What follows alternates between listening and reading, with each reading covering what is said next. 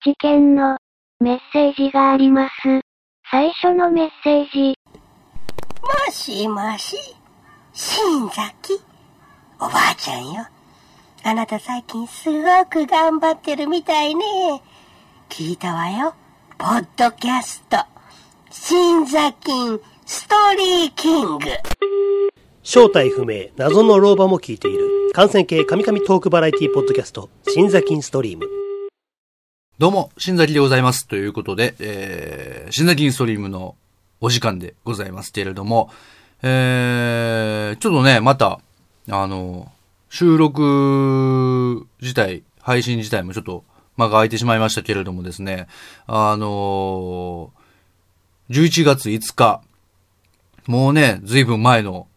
感じですけれども、11月5日土曜日に、えー、リビングオンザトーキーのね、えー、トークライブ、LOT のトークライブ、えー、大球団フェスがありまして、えー、まあ、ご来場いただいた皆様、えー、そしてツイキャスの方でね、えー、ご参加くださった皆様どうもありがとうございましたということで、いやー、もう11月5日はね、もうとにかく、まあ、もう、フル、フルタイム楽しみましたね。えー、楽しかった。あのー、もう、一週間ぐらい、その、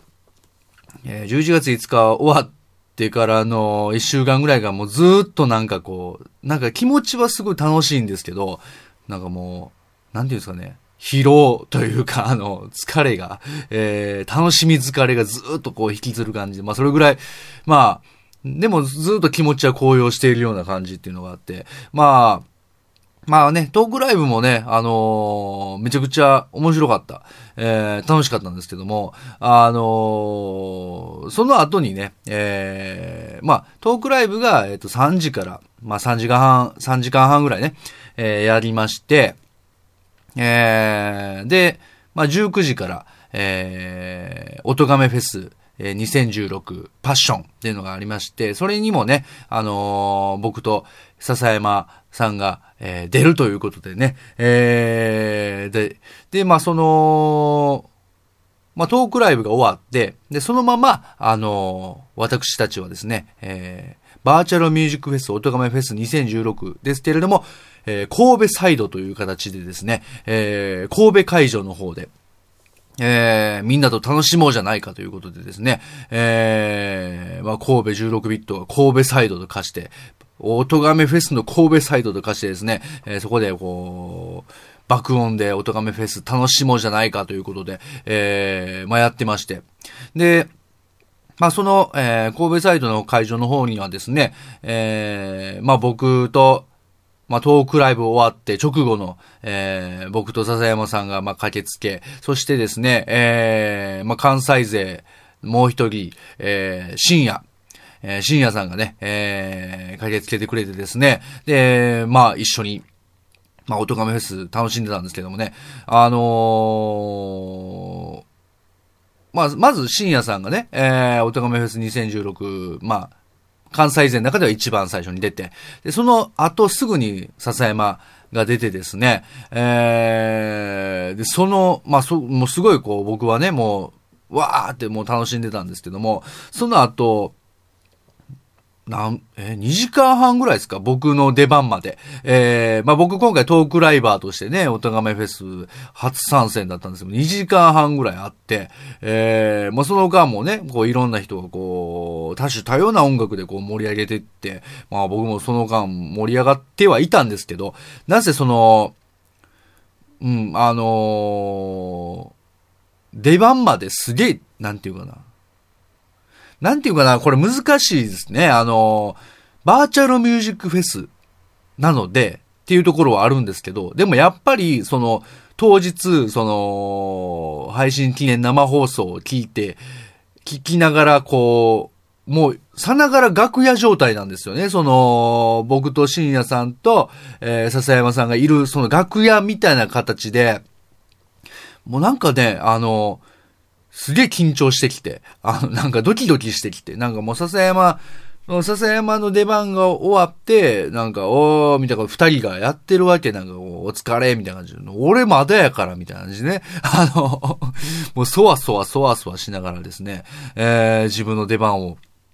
待ってたっていうね。えー、その辺、なんかそういうのもね、含めて、なんか、久しぶりの、なんかその、高揚感みたいなのがなんかあって、楽しい一日でしたね、本当あのーまあ、皆さん、まあ、会場に、神戸サイドに駆けつけてくれた皆様も楽しんでくれてたと思いますし、あの、ツイキャスの方でね、神戸サイド、あのー参加してくれた皆さんもね、楽しんでくれてたと思うんですけど、まあ、すごい盛り上がってたんですけどもね。あのーそうですね。合計、多分、僕ら、そうですね。あのーオープンからやと2時半から、えー日付またぐ、またいで、えーやってましたから、まあ、10時間とかぐらいですかね。えーやってたんでしょうかね。えー、すごい長丁場。み、でもみんな元気やったね。えーみんなすげえ元気で。えーまあ、僕らもね、あのーたテンション高く、えーもうなんかこう気分が高揚した感じで、まあ楽しかったです、本当にね。えーすごい最高の一日だったなと思いますね。えーまあそんなわけで、またね、あのー、おとがめフェスはね、えー、配信記念生放送は11月5日 ,5 日にやりましたけれども、もう、ここからね、えいつでも、えー聞いていただけます。あの、バーチャルミュージックフェスのいいとこ、えーその日だけで終わらないっていうね。えーなので、えーポッドキャストでも、えー聞けますので、えーぜひともね、えー、おとがめフェス2016パッション、えートークライバー新崎の、えーステージもですね、ぜひとも、えー楽しんでいただければなと思います。本当にね、あの、今回、あのー出させてくれた春さんに本当にありがたいなと、ありがとうございますという感じですよ。ほんまに、なんか、ね、トークライバーとして初めてフェス参戦っていうのを、こう、すごいこう、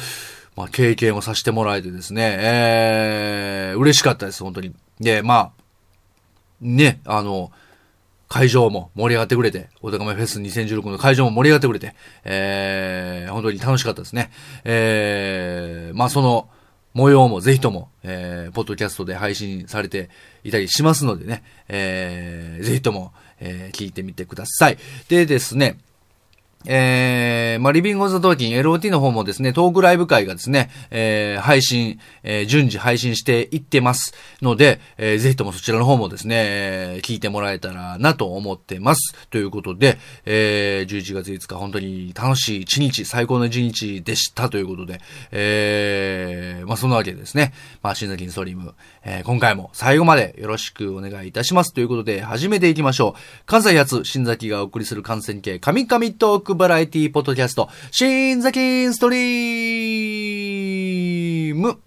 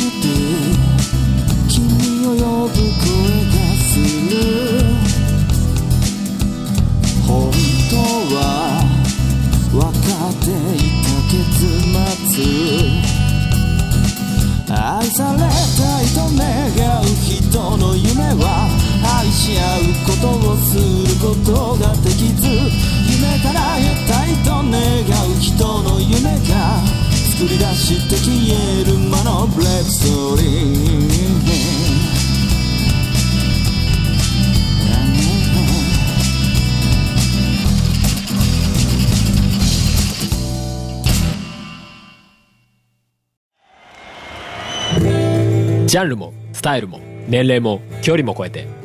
音楽とつながりと情熱だけがそこにある。バーチャルミュージックフェス音ガンフェス2016パッション音亀フェスは音楽好きによる本気のバーチャルミュージックフェス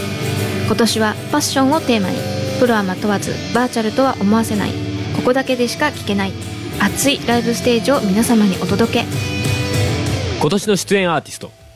川崎イエロー。レプ。ー深夜。笹山。青いコッシー弓弓パラダイス。フモアニマルキャスターズ。メガネ D アヤコング。デストロイヤーズ Q フロム3発注シグマ。新崎。人の子。DY 春。2016年11月5日から現在も特設サイトにて開催中。ぜひライブを聴きにお越しくださいあなたが聞いた時がライブの時間。音ガメフェス。2016パッション。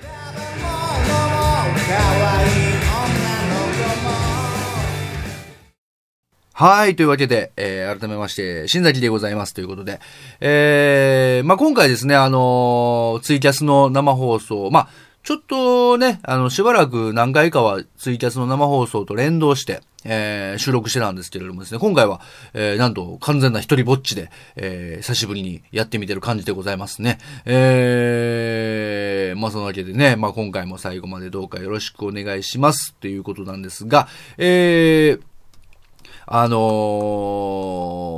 トークの種というのをね、あのーこの番組では募集し始めたんですけれども、なかなかこう、えー届いたものを全く読めてなかったっていうのがありましたんでね、えーちょっとここからですね、トークの種を一つずつですね、えーまあ、トークの種をまき、ね、水をやり、そして、えー、収穫しようという、えー、感じでやっていきたいなと思ってますということで、えー、メールフォームでいただいてますね。えー、こちらは匿名の、えー、方ですね。えー、件名、種なしぶどうについてということで、えー、種なしぶどうはお好きですか？昔は種なしぶどうといえば小さいぶどうしかなかったのですが、最近は巨峰クラスのぶどうでも種なし種なしぶどうが食べられるようになりましたね。種なしのみならず、皮ごと食べられるぶどうもあるみたいです。種なしで食べられるのはありがたいことですが、種なしぶどうを食べなね、慣れると、種なしぶどうを食べ慣れると、種のあるぶどうも普通に噛んでしまって苦い思いをすることもありますね。あと、海ぶどうというぶどうの名を語る、語る、えー不届き者な海藻もいますが、私は、えー普通のぶどうよりもこちらの方が好きかもしれません。ちなみに海ぶどうも種はないですね。種のない、種のない話ですみません。ということでね、いただきました。ありがとうございます。もう種を言いすぎて、もうなんかちょっとこう、なんて言いうんですかね、もう、口がね、すごいなんかこう、ちょっと甘噛みが頻発しましたけどね。えー、種なしぶどうね、あのー種なしぶどうはね、まあ僕はですね、あの、巨峰、まあ種なしの巨峰とかも最近ありますよね。あのーまあちっちゃいぶどうってそもそも種がないんですけれども、えー、巨峰でも種なしぶどう出てきましたね。ただね、僕はもう断然種ありの方がいい。あの、なんでかというとね、種ありの方がね、絶対美味しいですわ。あのーえっ、とね、山梨県が、その巨峰がすごい、あのー名産というかね、えーで、まあ、そこの、えー、ぶどう農家さんのところに、えー、で、注文して、あの、まあ、一回ね、そこにブドウ狩りに行ったんですよ。えー親戚の、えーおじさんおばさんに連れてってもらって。でね、まあ、その、本当に、個人でやってるブドウ農家みたいな感じで、えー、で、なんかこう、まあ、まず、その、なんていうんですかね、ブドウ園に行くまで、その、どこ、まあ、その、ブドウ園の手前ら辺で集合して、で、あのーそこから、なんか、ケットラに乗っていくっていう、ケットラっていうね、えー、聞き慣れないワードがあって、ケットラって何やろうなと思って、えー、ケットラ乗って行くからって言われて、で、まあ、ケットラ？ね、乗り物？ってなると、軽トラックかなと思って、もしかしてこれあれちゃうかと、こう、軽トラックの荷台に乗せられていくんちゃうかと思うとですね、ちょっと若干ドキドキしてたんですよ。軽トラックの荷台に乗せられるって、なんかこう、ほら、まあなんか年配のね、あの、おじさんおばさんなんか年配の方ですから、そんなとこ乗って大丈夫かと思ってたらですね、なんとですね、普通の、あのー なんですかね、ワゴンタイプの、えー軽自動車のことをケットラって呼んでたっていうね、えーそのケットラに、え。おじさん、あの、農家のおじさん曰くケットラに乗ってですね、まあそのブドウ園まで行って、で、まあ、そこで、あの、ブドウ狩りをしてですね、まあ、もうなってるブドウをですね、もうと取ってですね、その場で食べるんですけど、えー、いや、もうそれはもうめちゃくちゃうまかったですね。えー、もう今まで食べたブドウの中で一番うまかったぐらいうまかったですね。えー、で、そこの、えー、農家さんの、えー、まあ、ブドウをですね、まあ、何回か、こう、注文してたんですよ。そしたらですね、あのーまあ、最初種ありを頼んでたんですけど、まあ、何を間違ったか、その、たまたま、あの、種なしぶどうを、えー頼んでしまって、えーで、まあまあ、いいかと思って食べてみたんですけど、えーまあこれがね、全然味が違ってね、あのーやっぱり種あり、一回食べて、えー種なし次食べたらやっぱ、なんていうか、甘みとかも全然違うというか、うん。だからね、やっぱりね、種ありですね。やっぱ食べるとしたら種あり。あの、さすがにまあ、あのー大変ではありますよ、やっぱりね。あのー種あるのは、だから、だから種なしがやっぱどうしても便利だからと思って食べてしまいがちですけど、やっぱり、あの美味しいぶどうはやっぱ種ある方がいい。やっぱ、なんでしょうね。なんかやっぱ自然の摂理に少し反して、まあ品種改良で種なしにしてるんでしょうけど、やっぱりそのままその果実のその自然なまんまというのがやっぱり一番こうあるべき姿というかね、えー、なのかなっていうふうに思いますね。うん。だからね、ぜひとも、あのーまあ、種のあるぶどうをね、まあ、えー、で、しかも、あのー種なしぶどう、たまに種あるんですよ。あの、やっぱりね、その、どこまで頑張っても、やっぱりどうしても100%取り切ることができないみたいで、たまに種あるんで、もうそれやったら、あのーいっそのこと全部種あるって思った方が、たまに種なしぶどう食べてて、種あり当たった時のなんかこう残念な感じって、えー、あると思うんですよ。だからこう、もうそうやってもいっそのこと種ありって、種あると思って食べた方が、絶対にね、あのまあまあ、あの、残念な気持ち、裏切られた気持ちにならないし、しかも美味しいし、ということでね。まあ、いいと思いますよ。ねえ、まあ、あの、海ぶどうという名のね、ぶどうの名を語る不届きな海藻。いや、でもね、まあ正直まあ、まあ、形は海、ぶどうですよね。あの、形はぶどうだけど、なぜ海ぶどうなのかっていう。まあ、まあ確かにそれは海のぶどうぽいから、海ぶどうなんでしょうけど。いやでも、正直ね、あの、海ぶどうって、めちゃくちゃうまいっすよね。めちゃくちゃうまい。あの、これね、まあまあ結局その、どんな食べ物もそうなんですけど、その、なんか、ぶどうもそうですけどね、やっぱこう、美味しいものに当たった時に、一気に好きになるよねっていう。だから海ぶどうも最初に食べた時が、あの、そんなに美味しくなかったやつみたいで、だから全然海ぶどうの美味しさを感じなかったんですよ。なんか、海ぶどうそんな美味しないなっていう印象があったんですけど、どこやったかな？なんかその、沖縄のお土産でいただいた海ぶどうがですね、本当に美味しくて、もう、びっくりしたんですよ。あ、海ぶどうってこんなうまいんやと。だからね、ほんまにあの、海ぶどうはね、えー、美味しい。まあまあ、これはどれもそうですけど、美味しいの食べたらほんまにうまい。えー、これぜひともね、あのー海ぶどう。まあ、これ海ぶどうおすすめですよ。あのーお酒のつまみにもほんといいですしね。まあ、泡盛と本当に合うと思います。あのー焼酎、泡盛。えー、まあ、あと、まあ、不単純に、まあ、日本酒にも合いますしね。うん、あの、ちょっと塩気と、あと、あの、プチプチ感っていうのがね、えー、美味しいです。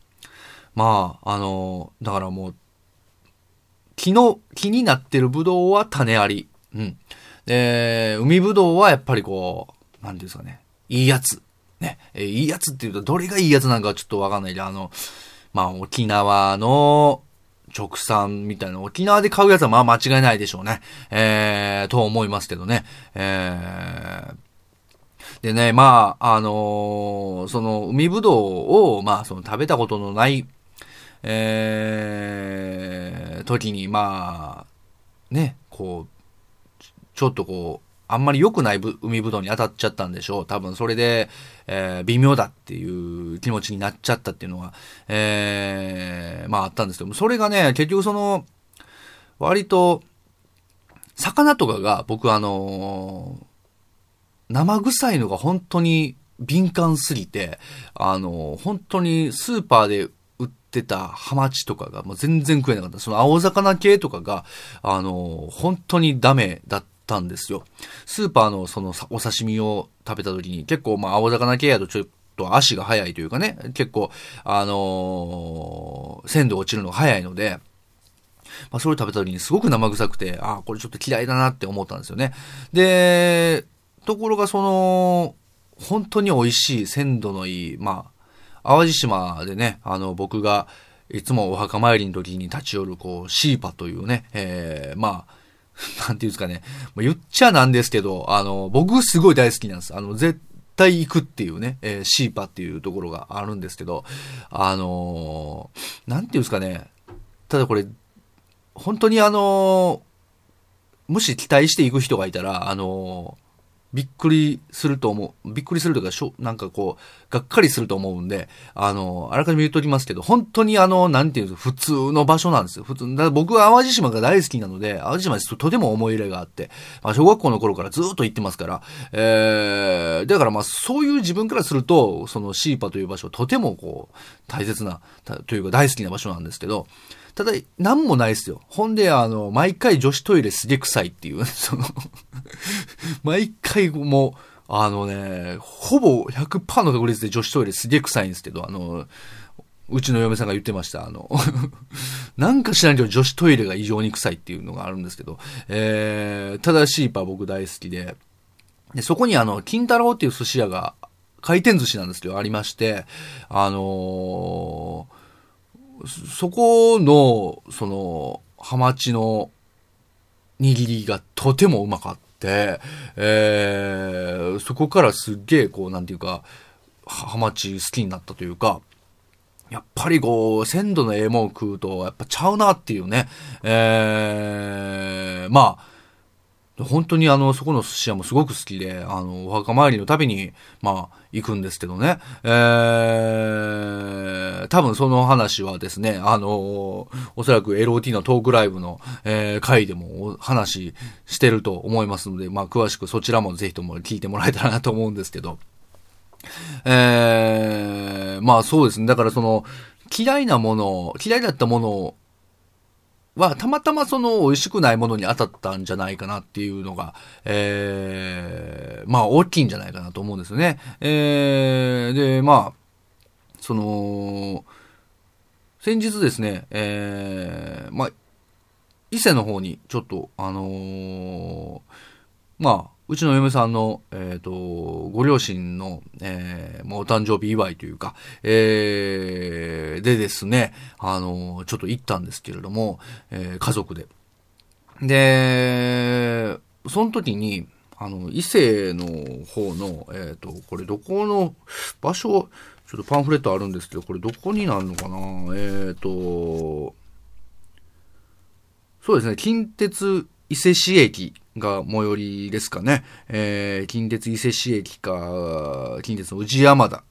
JR の伊勢市駅、まあ、あたりが最寄りになるんですけども、ちょっとね、あの、かといって、あの、駅から多分近いかといと多分遠いと思うんですけど、なんか、本当に住宅街の中にあるような、えー、本当に多分、ほん、あれ住宅街ですね、ほんまに。えー、その中にこうですね、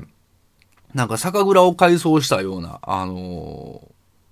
居酒屋というかね、えーあって、そこがですね、トラマルという、まあ、居酒屋さんだったんですけども、もうなんか予約をしないと、本当にあのなかなか入れないような場所で。で、まあ、あのーしかもね、あのなんていうかな。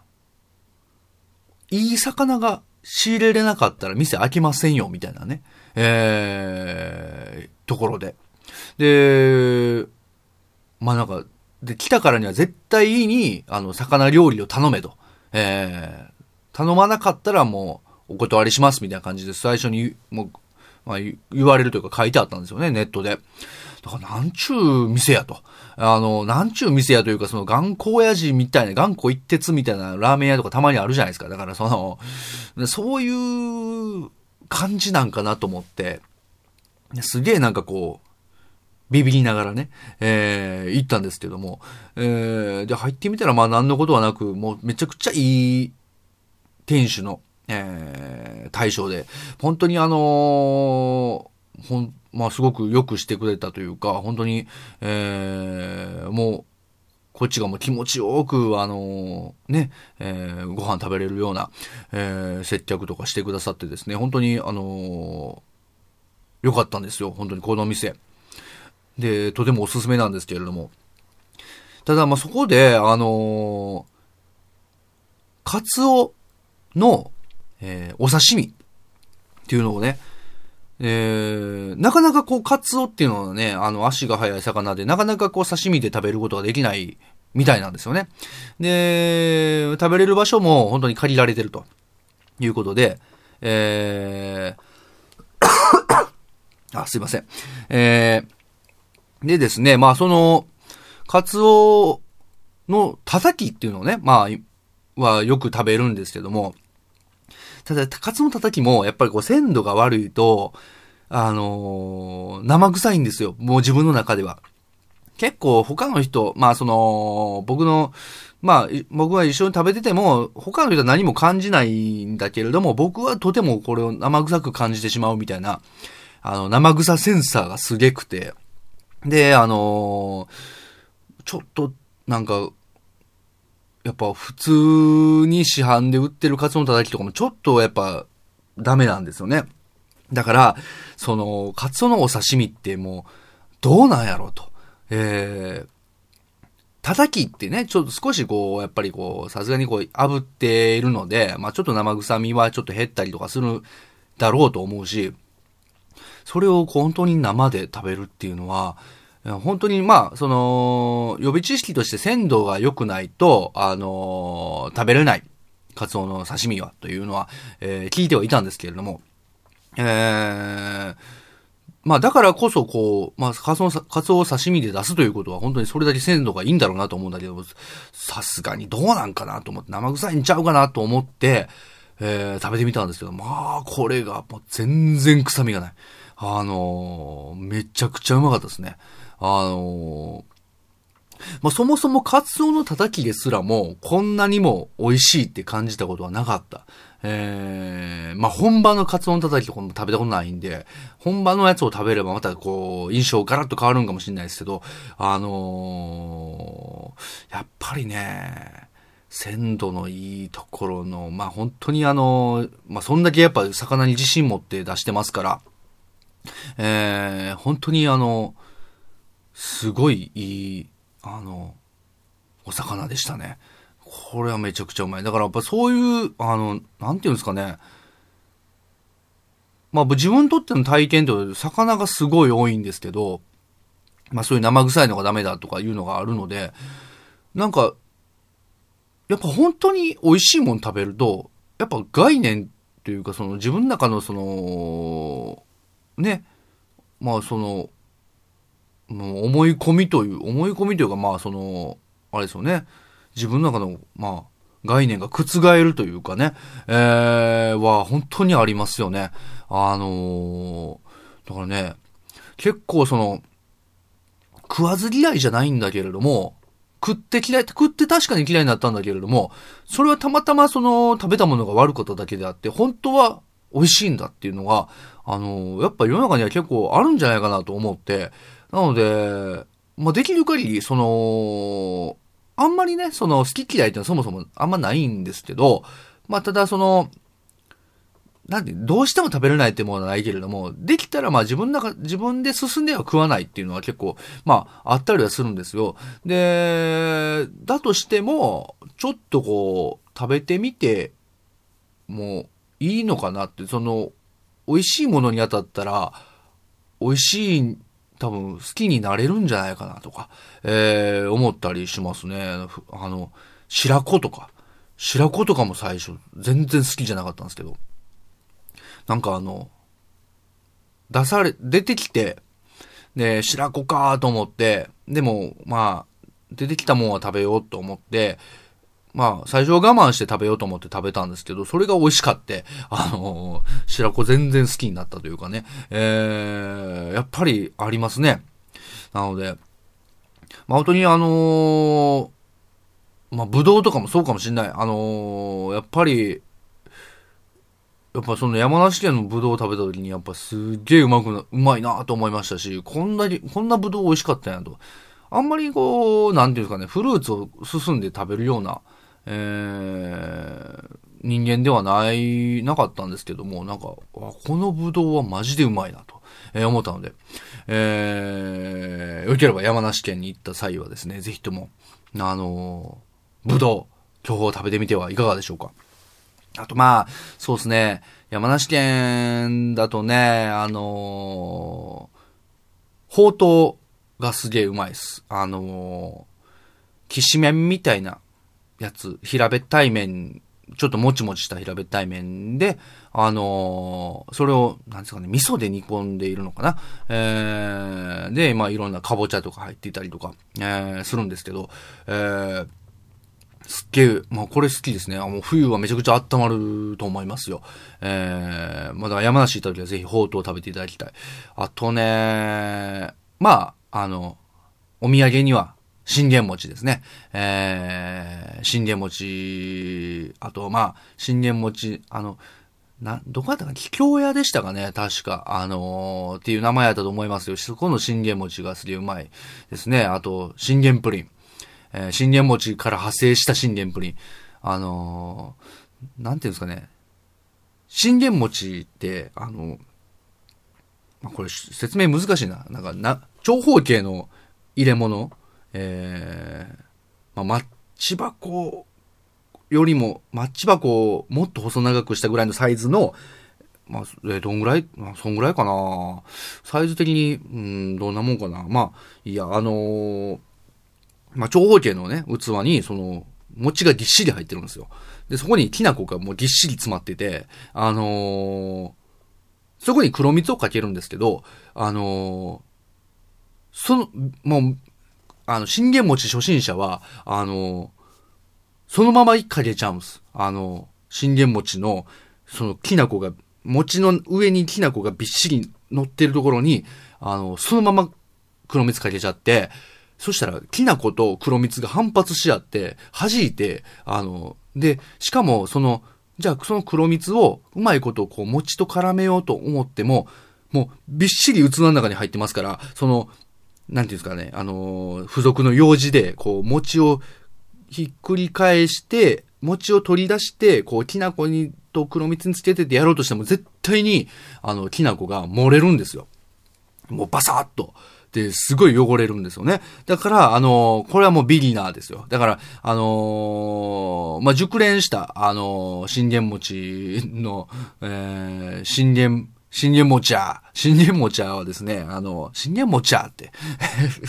えー、あの、信玄餅の、その、3つ入ってる餅を、の真ん中を1個取り出して、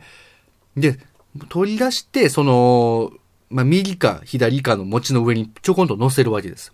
えこの時点ではきな粉は落ちないですね。で、そこの、あの、真ん中にできた、その、スペースに、えーその餅が入っていた場所に、黒蜜を注ぐわけですね。そしたら、その黒蜜のプールが出来上がるわけですよ。そこに、えー、その端っこに避けておいた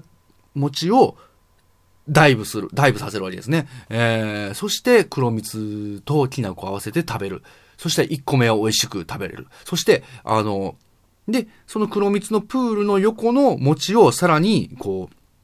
寄せていって黒蜜を絡めながらきな粉をもう十分にかかってる状態で食べると。そして最後も同じようにして食べると。こうするとですね、あの、信玄餅は綺麗に食べれますのでね、えー、信玄餅を買った時はぜひともそうしていただければなと思います。えー、あと、姉妹品の信玄プリンも非常におすすめですね。えー、あとね、あれですね、あの、多分これはもう本当に山梨県の中でもローカルなんじゃないかなと思うんですけど、黒玉っていう、まあ、これ多分、ティンストでも前言ったな、言ったと思うけどね、黒玉っていうね、あのー、見た目ほんまに真っ黒。あのー、ベンタブラックホールじゃないけど真っ黒なんですよ。で、中にウグイスあんが入ってて、その上、まあ、多分側は多分黒糖ですね。黒糖でコーティングされてるやつなんですけど、これはね、超甘いけど、超甘いけど、あの、美味しいです。あの、で、見た目的にこれうまいんかなと思うけど、美味しいです。ぜひともね、あの、ご食べてみていただきたいですね。あと、まあ、あの、日持ちしないんで、あんまりお土産には向かないですけど、ミノブまんじゅうっていうね。えー、多分これ、あれちゃうかな、山梨でもだいぶローカルのやつじゃないかなと思うんですけど、山梨県の中でも。えー、僕の親戚のおじさん、おばさんが住んでいるところがですね、ちょうどその、ミノブまんじゅうとか、まあ、ミノブ温泉っていうね、えー、温泉のところの近く、近くっつってもまあ、ね、まあ、ああいうところの近くってだい、なんか、次元が違うからね、この辺とはなんか、まあ、言っちゃなんですけど、まあ、田舎なのでね、あのー、まあでも、ミノブまんじゅう、もしね、あの、そっちの方に行く時があれば、あの、ぜひとも、えー、食べてみてほしいです。あの、醤油の、ちょっと醤油味の皮、もっちりした皮の中に、こう、普通にあんが入ってるおまんじゅうなんですけども、まあ、なんかこう、素朴ながらにね、あのー、なんか醤油ベースの生地が、こう、うまいことこう、甘さを、中和して、えー、結構数いけちゃうみたいな感じのね。えー、で、ただ日持ちしないんで、えー、まあ、賞味期限が迫ってきたら、まあ、ちょっと切れそうになったら、まあ、冷凍して、えー、で、オーブンで焼くなり、えー、まあ、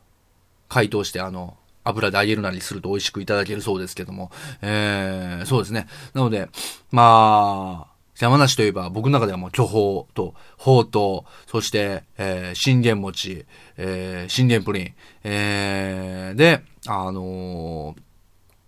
ミノブまんじゅう、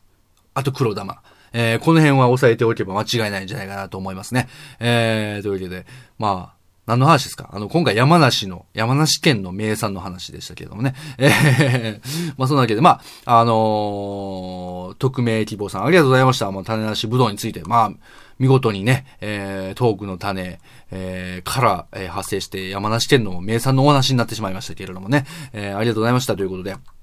まあ、あの、このように、えー、勝手に脱線いたしますので、あの、何でも OK です。あのみ、短いやつから、長いやつから、質問から、えー、相談から何でも OK ですので、えー、トークのきっかけとなるネタ、トークの種、えー、お待ちしてます。よろしくお願いします。えー、宛先はですね、まあ、良ければまあ、できたらメールフォームでいただけると一番、えー、管理しやすいかなと思うので、えー、新崎インストリームの、えー、サイトの方にあります、お便りを送るにはこちらをクリックというバナーをクリックしていただきまして、えー、そちらで、えー、開きます、メールフォームから、えー、ラジオネーム、件名、内容とお書きの上送ってください。えー、まあそうですね、無記名でもまあいいかなとは思う部分もあるので、ラジオネームはまあ必須事項に今なってたんですかね。えー、どうでしょう。もし、あれやったらもう必須事項じゃなくして、まあ、全然無記名でも、あの、投稿できるように、あのー、まあ、名前、まあ、呼んでほしいなっていう方がいらっしゃったら、あのー、まあ、ぜひともラジオネーム、ラジオネーム入れていただければと思いますし、えー、もしね、あのー、名前とかちょっと読まれんのはな、みたいな感じで思う人がいたら、まあ、良ければ、あの、無記名でもできるようにしておきますので、えー、まあ、投稿していただければと思います。トークのきっかけになる、えー、ネタ、トークの種、えー、お待ちしてます。よろしくお願いします。えー、というわけでございまして、えー、シンナリンストリーム、今回はここの辺にしときましょうかということで、えー、最後はですね、えー、笹山のライブ情報及び、えー、インフォメーションさせていただきたいなと思っております。えーとですね、ライブがですね、えーと、とりあえず、えー、12月17日土曜日、えー、12月17日土曜日、笹山定期公演ワンマンライブ、 Living on the Night 07にあります。えー、19時スタート、19時35分、いや、19時オープン、19時35分スタートになってます。えー、ご予約、えー、お待ちしております。えー、まあ、詳しくは笹山のオフィシャルウェブサイトの方から詳細ご確認の上ご予約ください。よろしくお願いします。そしてですね、えー、あのー、まあ、笹山のですね、デジタルシングルがですね、結構、あのー、出てって、えー、Gone to Bone というね、えー、ライブ音源ライブからのテイクの、ライブテイクが、えー、音源化されたものも発売中なんですけれども、えー、最新としてはですね、あの、笹山の、群青という、えー、シングル、えー、発売しております。あのー、まあ、この収録を行っている現在はですね、まだ iTunes のみで買えるという形なんですけども、多分 Amazon MP3 の方にも順次対応していくかと思います。順次販売開始すると思います。えー、まあ、あのー、この、えー、群青という楽曲ですね、あの、まあ、さっきの、えー、11月19日土曜日に開催されたリビングオンナイト071、えー、の方でですね、えー、新曲として、まあ、あの演奏されたんですけれども、まああのー、正直、もうめちゃくちゃいい曲です。あの、本当に、もうこれは名曲だなと。あのー、まあ正直その、まあ僕自身もスタッフとしてですね、あのー、笹山の音楽に携わってまして、で、なかなかこう、やっぱり、まあ、それは全てが、あの、最高の楽曲であり、ええー、まあ、それをお届けしてるっていうことは、まあ、間違いなく、まあ、それを、まあ、笹山はもちろん自分自身もこう自負して、ええー、まあ、それで、まあ、あの、まあ、楽曲販売とか、その、してる中でも、まあ、それはももちろんいい曲を出してるわけなんですけれども、ただまあ、その、とはいえ、その、やっぱり、まあ少しこう自分としては、まあシビアに、その、やっぱりね、あの、どこかその、ファンとは、まあ僕ももちろん笹山楽曲のファンですけれども、そのファンの目線とはまた違う目線で、その、まあ、見てる、その、冷静に見る部分もあるんですけども、もうそこの部分を、あのから見ても、本当に、あの、名曲だなと。えー、もう正直ね、あの、ちょっとまあ話せば長くなる。うん、長くなる。うん。まあでも、エピソードとしてはですね、あの、この、まあ、その笹山の定期公演ワンマンライブの時に僕、最後に、あの、ステージに上がってライブのインフォメーションをやるんですけれども、その時にですね、えー、一発ギャグを、あの、やるんですよ。えー、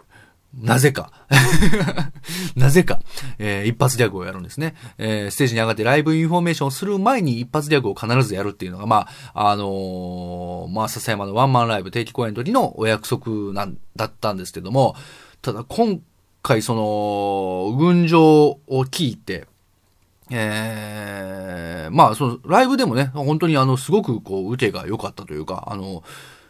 どんぐらい受けが良かったっつったらもうあの、最後の曲だったんですよ。あの本編の最後の曲で。で、アンコールが出て、で、アンコールで何やるってなった時にも何やるも何もともお客さんからもうもう一回群青やってと。なかなかね、えー、なかなかないことですよ。その、さっきやった曲もう一回やるっていうね、もう一回聴きたいっていうなるってなかなかね、えー、それぐらいやっぱこう、すごい、えー、まあ、反響も良かった。で、まあ僕はですね、その、まあ、そのアンコールの後に、その出て行って、そのインフォメーションと、まあ、インフォメーションの前に一発ギャグをやる予定だったんですよ。予定でね。えー、まあ一応そのネタも考えてはいたんです。ただね、その群青を一回目聞いたときに、なんかこう、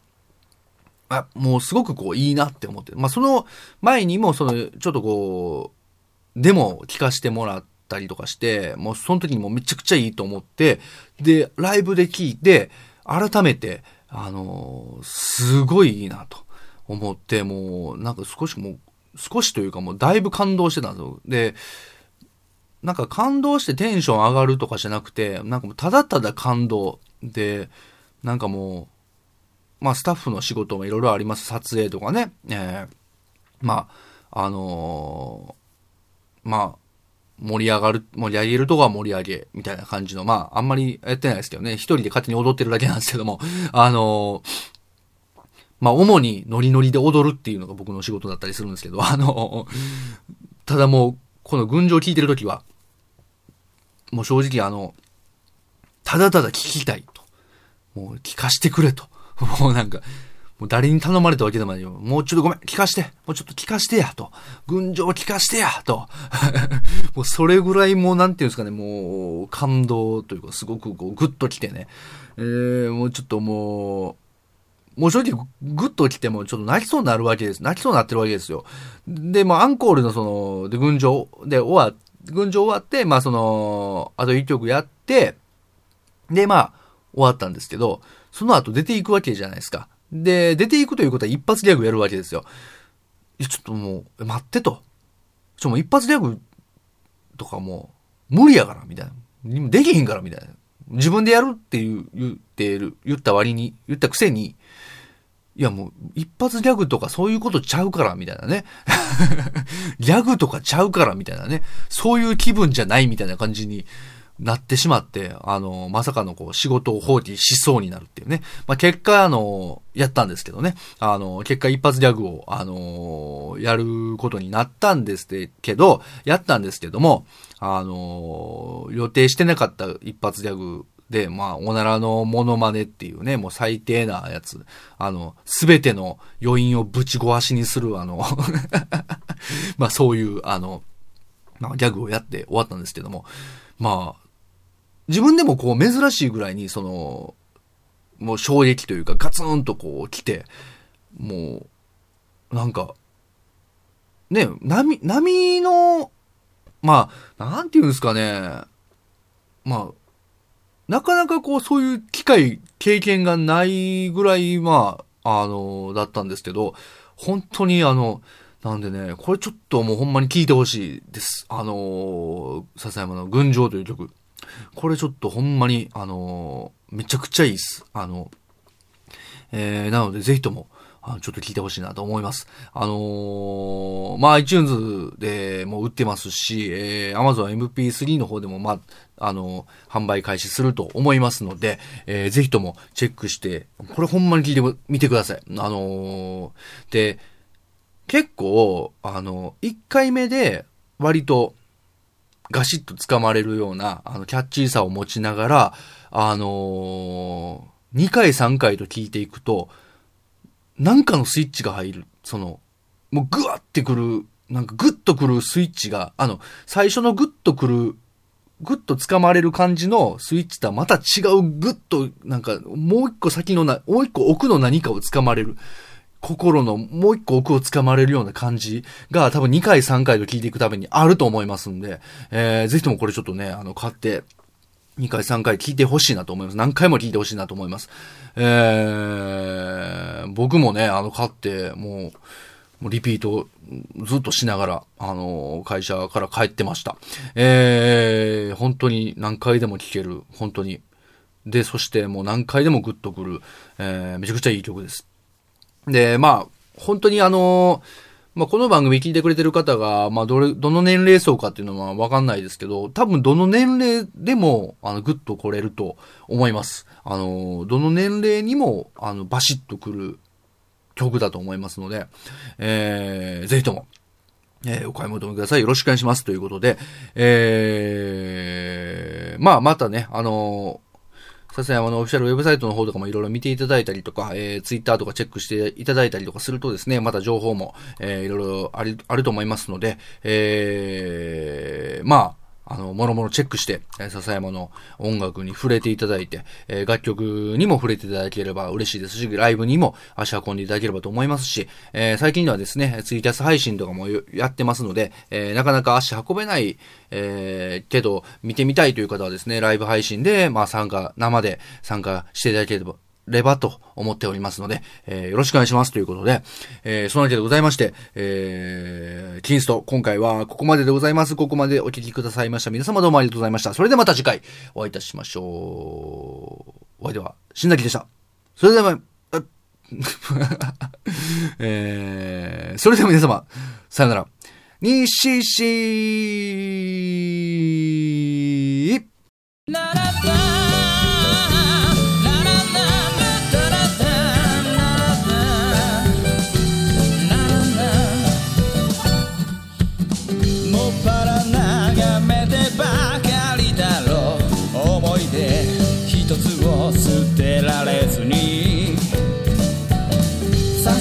死ぬまで暇つぶし。テントの中がまた愛しいかい。操る人形なんかじゃないと。言い切れないけど歯車じゃないわ。抱きしめたなら恋より早く。燃え落ちてしまう寂しさと。